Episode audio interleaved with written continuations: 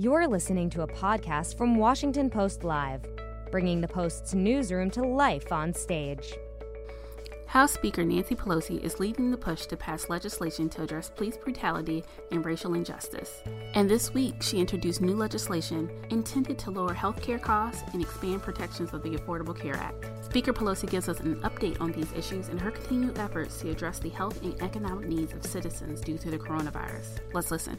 Good afternoon. I'm Bob Costa, a national political reporter at the Washington Post. I'm joined today by House Speaker Nancy Pelosi of California. She is the nation's top Democrat who's leading her party's push on police reform, health care, and oversight of the Trump administration. Speaker Pelosi, welcome back to Washington Post pleasure. Live. Thank you. Thank you, Bob. My pleasure to be with you. I appreciate your time on this important and sad day, one month since George Floyd, an unarmed black man, was killed by a white police officer in Minneapolis. We'll cover a lot of topics today, but let's begin there, Speaker Pelosi. The House is voting today on your bill, the George Floyd Justice and Policing Act. It's a, an expansive bill. How many Republicans do you expect to join you? I have absolutely no idea. I'm the last person to ask how many Republicans will vote for a Democratic bill, but I am proud of the consensus uh, that we have in the House Democratic Caucus. This is an historic day for us. We began this morning on the steps of the Capitol, led by Karen Bass, the chair of the Congressional Black Caucus and chair of the Crime Subcommittee of Judiciary, along with Jerry Nadler uh, and members of, of the House Democratic Caucus to uh, uh, present uh, not only the legislation, uh, but a perspective on why it was so important. So we may get some Republican votes my understanding is that the White House is whipping against the bill, which is unfortunate, but we'll pass the bill. Speaker Pelosi, the protests continue nationwide about racial injustice, calling for political change. Will this piece of legislation satisfy the activists in the streets? This legislation addresses the concerns that they are expressing, and aren't we proud of them? uh, so many people, tens of thousands, hundreds of thousands, day in and day out, week in and week out. I'll just say it this way: uh, when George George's brother came to testify uh, before the Judiciary Committee, and I was meeting with him before, he said to me, Madam Speaker, uh, for George's daughter, so that his name will be always remembered, uh, will you name the bill after George Floyd? I said, I'll recommend that to the Judiciary Committee and to the Black Caucus if you believe that our legislation is worthy of George Floyd's name. And he said, We do. And they did name the bill for George Floyd. So, yes, I think it addresses the concerns of the family and those in the streets. It's not the end. There are many other things we want to do and other bills that we will bring up. But in terms of justice and policing, this is the appropriate measure. Speaker Pelosi, you say it's not the end, but you also said Republicans, the White House, are whipping against your bill. Is it perhaps the end for significant change on this front in Congress, at least until after the election? Well, I certainly hope not. Uh, I do think it's time for the Senate to sit down in a bipartisan way and come up with a real bill. Uh, what they had presented took some of the language from our bill, that's nice, but completely defanged uh, the action contained in the bill. It did nothing. And so it was irreconcilable. You, you go to conference to reconcile bills, but when we saw what they had, that couldn't happen. But they can now work in a bipartisan way uh, to put something together uh, that could be acceptable. I don't think the street will accept no action, but we cannot. You say, "Oh, why don't you compromise?" Well, we don't want chokeholds. They allow chokeholds. What are we going to compromise on the number of chokeholds? This is irreconcilable. Some things are just not reconcilable. That's it. beyond the Confederate statues and paintings in the Capitol, which you've taken the lead on addressing in Congress, should art depicting slave owners, including our nation's founding fathers, come down in the country? Are you talking about the patriarch of our country, George Washington, the author of our Declaration of Independence, Thomas Jefferson? No, I don't think they should come down. I do think, though, that in the Capitol, where we have members of the Confederacy who served as Speaker, their painting should come down. I do think that in the Capitol, where we have statues of the President of the Confederacy, the Vice President of the Confederacy, along with what they said uh, about uh, people in our country, I think they should come out. So it's not about one issue of of at the time did they own slaves. It's about what did they do about it, and uh, and then in terms of the military bases, these had nothing. These bases were named years after the Civil War. Uh, they were statements of white supremacy. Those names have to go, even if they're not named something else. Their names have to go. I think the president, once again, is on the wrong track by not understanding uh, that you don't glorify white supremacy uh, in our country and have it be perpetuated once it is uncovered. So, then to follow up, what's your message to some activists who say the founding fathers, there needs to be a reckoning of some sorts, whether it's tearing down their images or just having a conversation? How should this nation handle the issue of slave owners and our founding fathers moving ahead? Well, I'm very concerned about slavery in our country. I think it's a, a, a sin.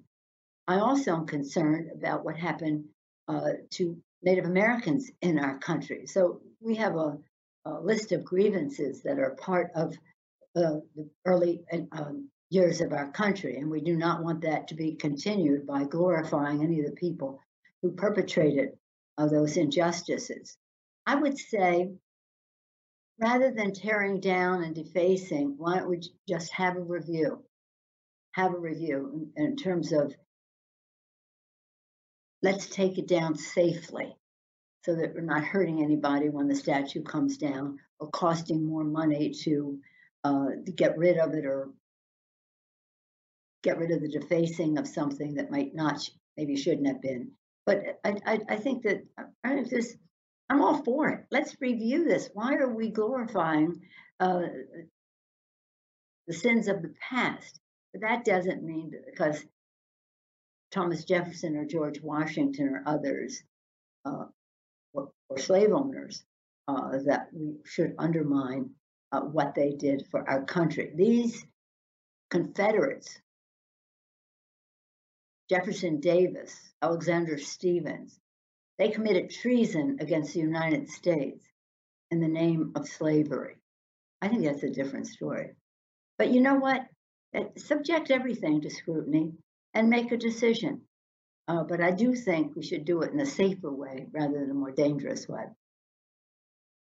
Speaker Pelosi, let's turn to health care. Republicans keep fighting President Obama's health care law, and, and now you're moving forward with your own bill to expand health care coverage how has the pandemic, in your view, affected that debate over that law and the broader healthcare debate? Well, the pandemic, of course, points out the further need for making uh, it more affordable and more accessible. As you know, or you can read about it, uh, when we passed the Affordable Care Act, it was named the Affordable Care Act because affordability is about accessibility, and that's what was very important. We can do more.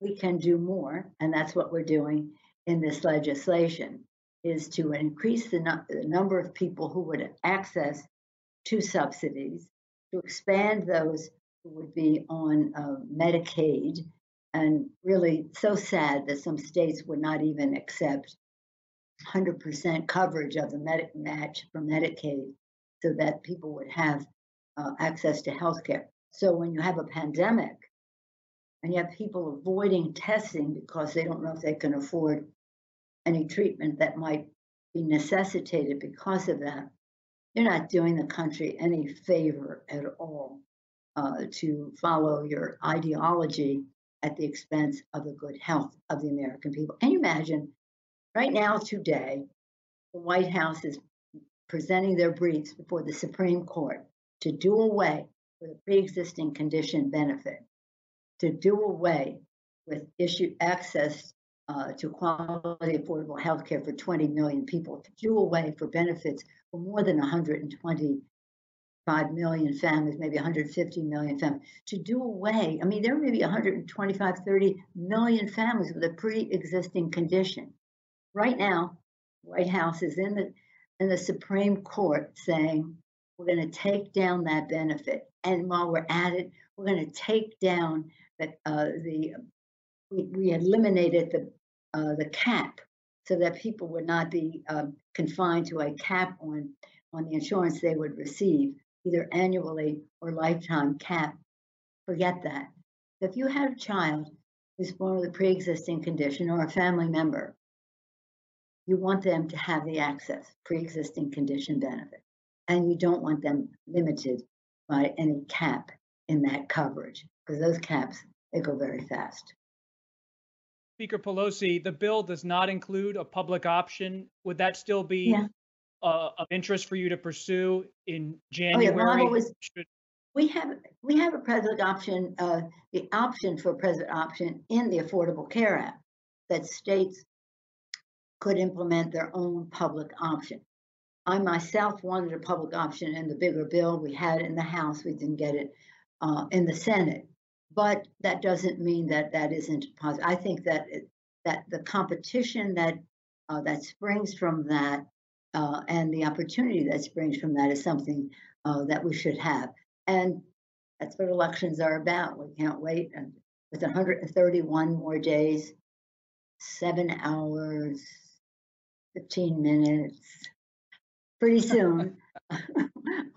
And so, so we're putting together legislation, and this is one piece of it, but other legislation uh, that will be ready. We're not measuring for curtains, drapes, whatever you call it, but we are pr- going to be ready uh, when that beautiful opportunity comes.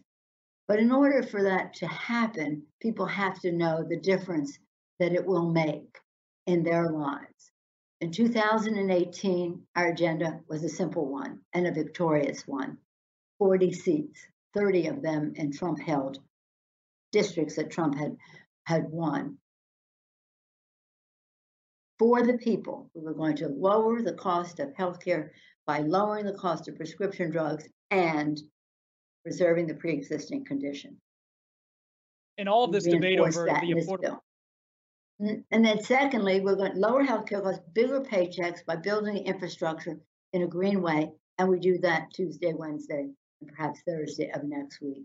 Cleaner government, lowering the, the uh, oppression of some of our voting laws. That today, the anniversary of, of this unfortunate Supreme Court decision gutting the Voting Rights Act, and that was in H.R. 1. Uh, to renew that H.R. 4, we did it again on um, uh, passing H.R. 4, Voting Rights Act. And the manifestation of that better government is the George Floyd Justice in Policing Act. So we have all three aspects of our agenda once again appearing uh, in the next several days. And that's Let's what with elections are about. Hmm? I'm sorry. Indeed. All these issues. But Speaker Pelosi, for a moment on the coronavirus, there's a spike nationwide, including in your home state of California. Who is to blame? 1600 Pennsylvania Avenue. Uh, but what's the use of blaming? Let's let's pass the Heroes Act where we have an answer: testing, testing, testing, testing, tracing, treating, isolation. There is a plan there to do that and to have the resources uh, to reach out to. This is a, get, a justice issue. Overwhelmingly, people of color have suffered in a disproportionate way by the coronavirus. Why? Because they haven't had access to testing, tracing, treating, and isolation because they don't live in situations that would lend themselves that well, except under a regimen. So uh, the delay, the denial that the president, it's a hoax, it's going to go away magically, a miracle is going to happen, we'll be in church together by Easter, caused death. So again, we'll have an after action review about him, but what's what we have to do is go forward in a very positive way. And we have that in the HEROES Act that is sitting right there on Mitch McConnell's desk, along with honoring our heroes, state and local government, as well as uh, putting more money in the pockets of the American people with with uh, unemployment insurance and direct payments and, and resources to have vote at home for those who choose to do that. Do you want to tell you something Vice about President, our Heroes Act that you should know? This is really important. I would love to have a status update, sure. Yeah, well, here's the thing. You go to your computer, whatever, go to speaker.gov slash Heroes Act. Go there and look up any place you've ever lived, gone to school, where you have relatives, friends, and all that, and see how much money is going into those communities in order to cover their outlays for the coronavirus, their expenses for that, and their loss of revenue because of the coronavirus. When you see all of that money all over the country, regardless of the size of a township, a city, a county, states, of course, look at that. It's it's remarkable. It's going to help all of those entities balance their budgets by the end of June and you realize this. Are you talking with the Treasury Secretary half, about this? No, I'm, I'm not finished. It's one half, one half of the cost of the Republican tax scam that they passed in 2017, adding $2 trillion to the national debt, no stimulus to the economy, only debt heaped on our children. And this is one half of that, and it helps across the country. Look it up and you'll be dazzled by it. And then just think this costs half of their tax scam, which gave 83% of the benefits to the top 1% with no benefit to the rest of us. Just want you to know that. I appreciate that, Speaker. And I didn't mean to interrupt. We're all doing the best we can in this Skype era or whatever we want to call it during this pandemic. I, just to follow up on that point you just made, are you in touch with the Treasury Secretary about another round of stimulus? You've been able to broker deals with him before. Uh, our, largely, our communication is, um, shall we say, more general. For example, right now, uh, but they know they're being communicated by mayors and governors, Democrats and Republicans across the country about the need, about the need for the, the honoring our heroes in the uh, state and local government. They're being, they are hearing from scientists that we need to test, trace, treat, and isolate. They know from the chairman of the Fed, and they even know by the uh, secretary's own statements that if we do not act, we are going to have a bigger economic problem in our country if we do not invest now in putting money in people's pockets. And, and even the chairman of the Fed said, oh, state and local government, they create jobs and they provide services. I recommend that uh, to, the, uh, to the Congress. Uh, so this is self evident. They'll come around. They know they have to do it. Unfortunately, they are uh, putting doubt in people's mind as to when. Uh, but we're going to make sure everybody knows why it hasn't come sooner. And uh, we actually have a piece of the HEROES Act on the floor on Monday. We can do it that way too. But anyway, no, I, am not had communication directly with the secretary on this, uh, but they know that they have to do it. And we've gotten a lot accomplished without having to endure certain conversations just by, shall we say, uh, what's in the public domain. Speaker Pelosi, you certainly watched all the testimony this week about the Attorney General, about the Justice Department.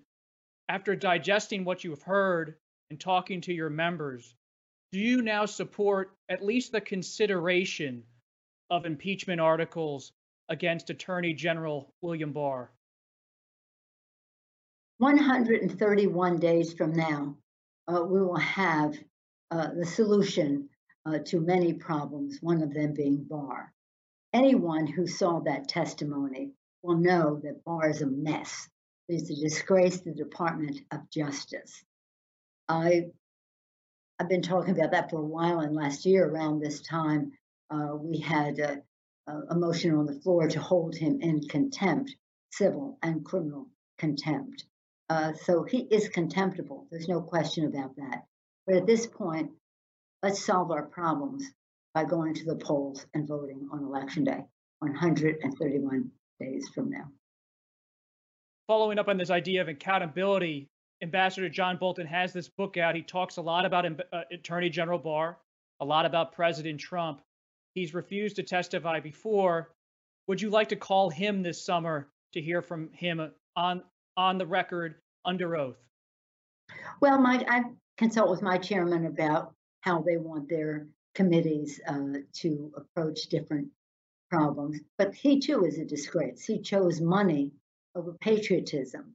He decided to hold out to sell his book rather than provide what he knew to be so about the uh, problems of the president of the United States. How can you characterize them? They're so so varied. But the fact is, is that then for him, because he always wants to curry favor with the far right and keep his his connection there, he says, "They should have called me." Yeah, we would. We'd still be waiting for the courts uh, to uh, determine whether he should come before then. That, that was a good stalling tactic. Why don't you just wait until after the election to hear from me? No, we proceeded. I'm very proud. Oh my God. Could anybody be prouder than our man than our managers, Adam Schiff and the others? They did such a remarkable job. But he chose the cash register over democracy in terms of accountability and transparency in government. I think Speaker it's Pelosi, disgraceful. Sorry, I didn't mean to interrupt. Uh, let's finish here on the campaign. How many seats do you expect House Democrats to gain this year, if any? Any, yeah, any. I don't know how many. Um, we uh, some of the most doomsayer people uh, say say under ten. Uh, all I want to do is hold our majority, grow it, but grow it in a way that also wins uh, Senate for the Democrats so that we're choosing our races in a strategic way that coordinates with the Senate effort when governorships and certainly the Electoral College. All about the Electoral College. So I'm not taking anything for granted in terms of House Democrats because, as I mentioned, 30 of our seats were seats that that uh, Donald Trump had won in and still retained some level of popularity. Don't ask me how or why, but that's God bless those people for uh, for their interest in, in the government. But nonetheless, um, we want to be sure that we have good, solid majorities uh, as our, for our frontliners, which are people who won last time, so they come back strong. Uh, that are red to blue. So many women candidates. I'm very proud of that. Uh, will enhance our number and we'll be strong. Uh, but we want to do so, as I say, strategically. So it not only wins the House in a strong way, but it also um, helps win the Senate and the Electoral College. And I'll probably never tell you how many I think we're going to win. I'll let you know that 131 days from now. I'll follow up about that. Speaker, are you frustrated about Representative Ocasio Cortez and her endorsement of Democratic challengers? No, not at all. Uh, she's a valued member uh, of, of the Congress. Um, I think that it was sad that Eliot, well, we don't know what the results are for Eliot Engel, but that that is in doubt. He's a very valued member. But Eliot Engel would want, he loves his constituents, he loves his district, and he would want the person who represents them to be well received in the Congress. And we will do that, whether it's Eliot uh, or his challenger. Vice President Biden is considering some House Democrats, including Representative Demings of Florida, Representative Bass, your colleague from California. I know you don't want to meddle in that process, but would you like to see Vice President Biden pick a House Democrat? Well, I think it's good that he's considering congressional Democrats, including uh, members of the Senate as well, or a particular member of the Senate as well, uh, Kamala Harris. Uh, you know what? I think that I have great confidence in Joe Biden. He's going to be a great president, and whoever he chooses is who I am excited about. Uh, I just, um, I, I, I love them all. I think we have a just such a we're so rich with great talent. Any one of them would be great, whether they're in Congress or they're not in Congress. I just have one criterion. I want him to pick the person to make sure that he wins. And I know that any one of them would serve our country well as vice president with Joe Biden as president of the United States and whatever uh, beyond that. So they're all great. Just win, baby. Speaker Pelosi, will you go to the convention in Milwaukee? Either that or I'll stay home in California. I don't know what the, uh, they've just put out the format for what it will be. And so if they want me to be in Milwaukee, I'll be there. Uh, but I do know that they're going to be having, uh, from what I've heard, they're going to be having the votes coming from uh, uh, important places in the state. So I'm thinking Golden Gate Bridge. I'm sure the Southern Californians are thinking something else. Uh, so we'll see how that goes. But I'll be available, whatever uh, serves the purpose. I'm always happy to be home. And we have the largest delegation, you know, the California delegation. So I'll be proud to stand there with them as we announce all of those delegates for Joe Biden for President of the United States and for Vice President of the United States. Whomever. We received many, many notes from our readers at the Post, Speaker Pelosi, including one from Ellen Toplin of Pennsylvania. She hit a theme that was quite noticeable in our, our inbox. Here's her question Are you concerned that if Vice President Biden wins, President Trump will challenge the results and refuse to concede? No, I don't think so. But just to be prepared, I would say just win big uh, because he will try to question certification of this or that. No, I don't think so. I mean, you know uh, my uh, opinion of the president. I don't have to go into that. But even with that opinion of the president, uh, I, I think that he would respect the results of an election. And even if he didn't, uh, then the hedge, henchmen around him would understand that he would have to respect results of the election. No, I think I, I, I don't. I don't. I'm, you know, you have to be prepared for everything. I take nothing for granted. Own the ground so you turn out in every vote message and with the most clarity and connection to people and their aspirations. Just make every day count. No underutilized resources, no waste time, no regrets the day after the election. Just fight it out every single day, 131 of them. It'll probably take a few more days to count the votes, maybe, I don't know. But, but no regrets the day after the election. I, I, I believe that he would understand uh, the office that he holds requires him to step aside. Having said that, be prepared for everything. Hope for the best, be prepared for the worst. Final question, Speaker Pelosi. I know your time is valuable and I appreciate it. Let's say you, the Democrats do win big and you hold on to your House majority, the Democrats win the Senate and the White House. What would be your first priority in early 2021 policy wise in that scenario? our first priority will be what it has always been the first priority in America's households healthcare.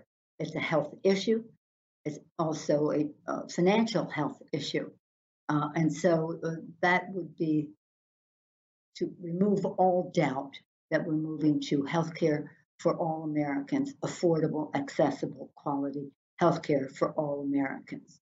But as I said before, for the people, our agenda is about lower healthcare costs, bigger paychecks by creating good paying jobs, in our country and having many more people participate in the prosperity of our country and uh, cleaner government. So it's they sort of all go together.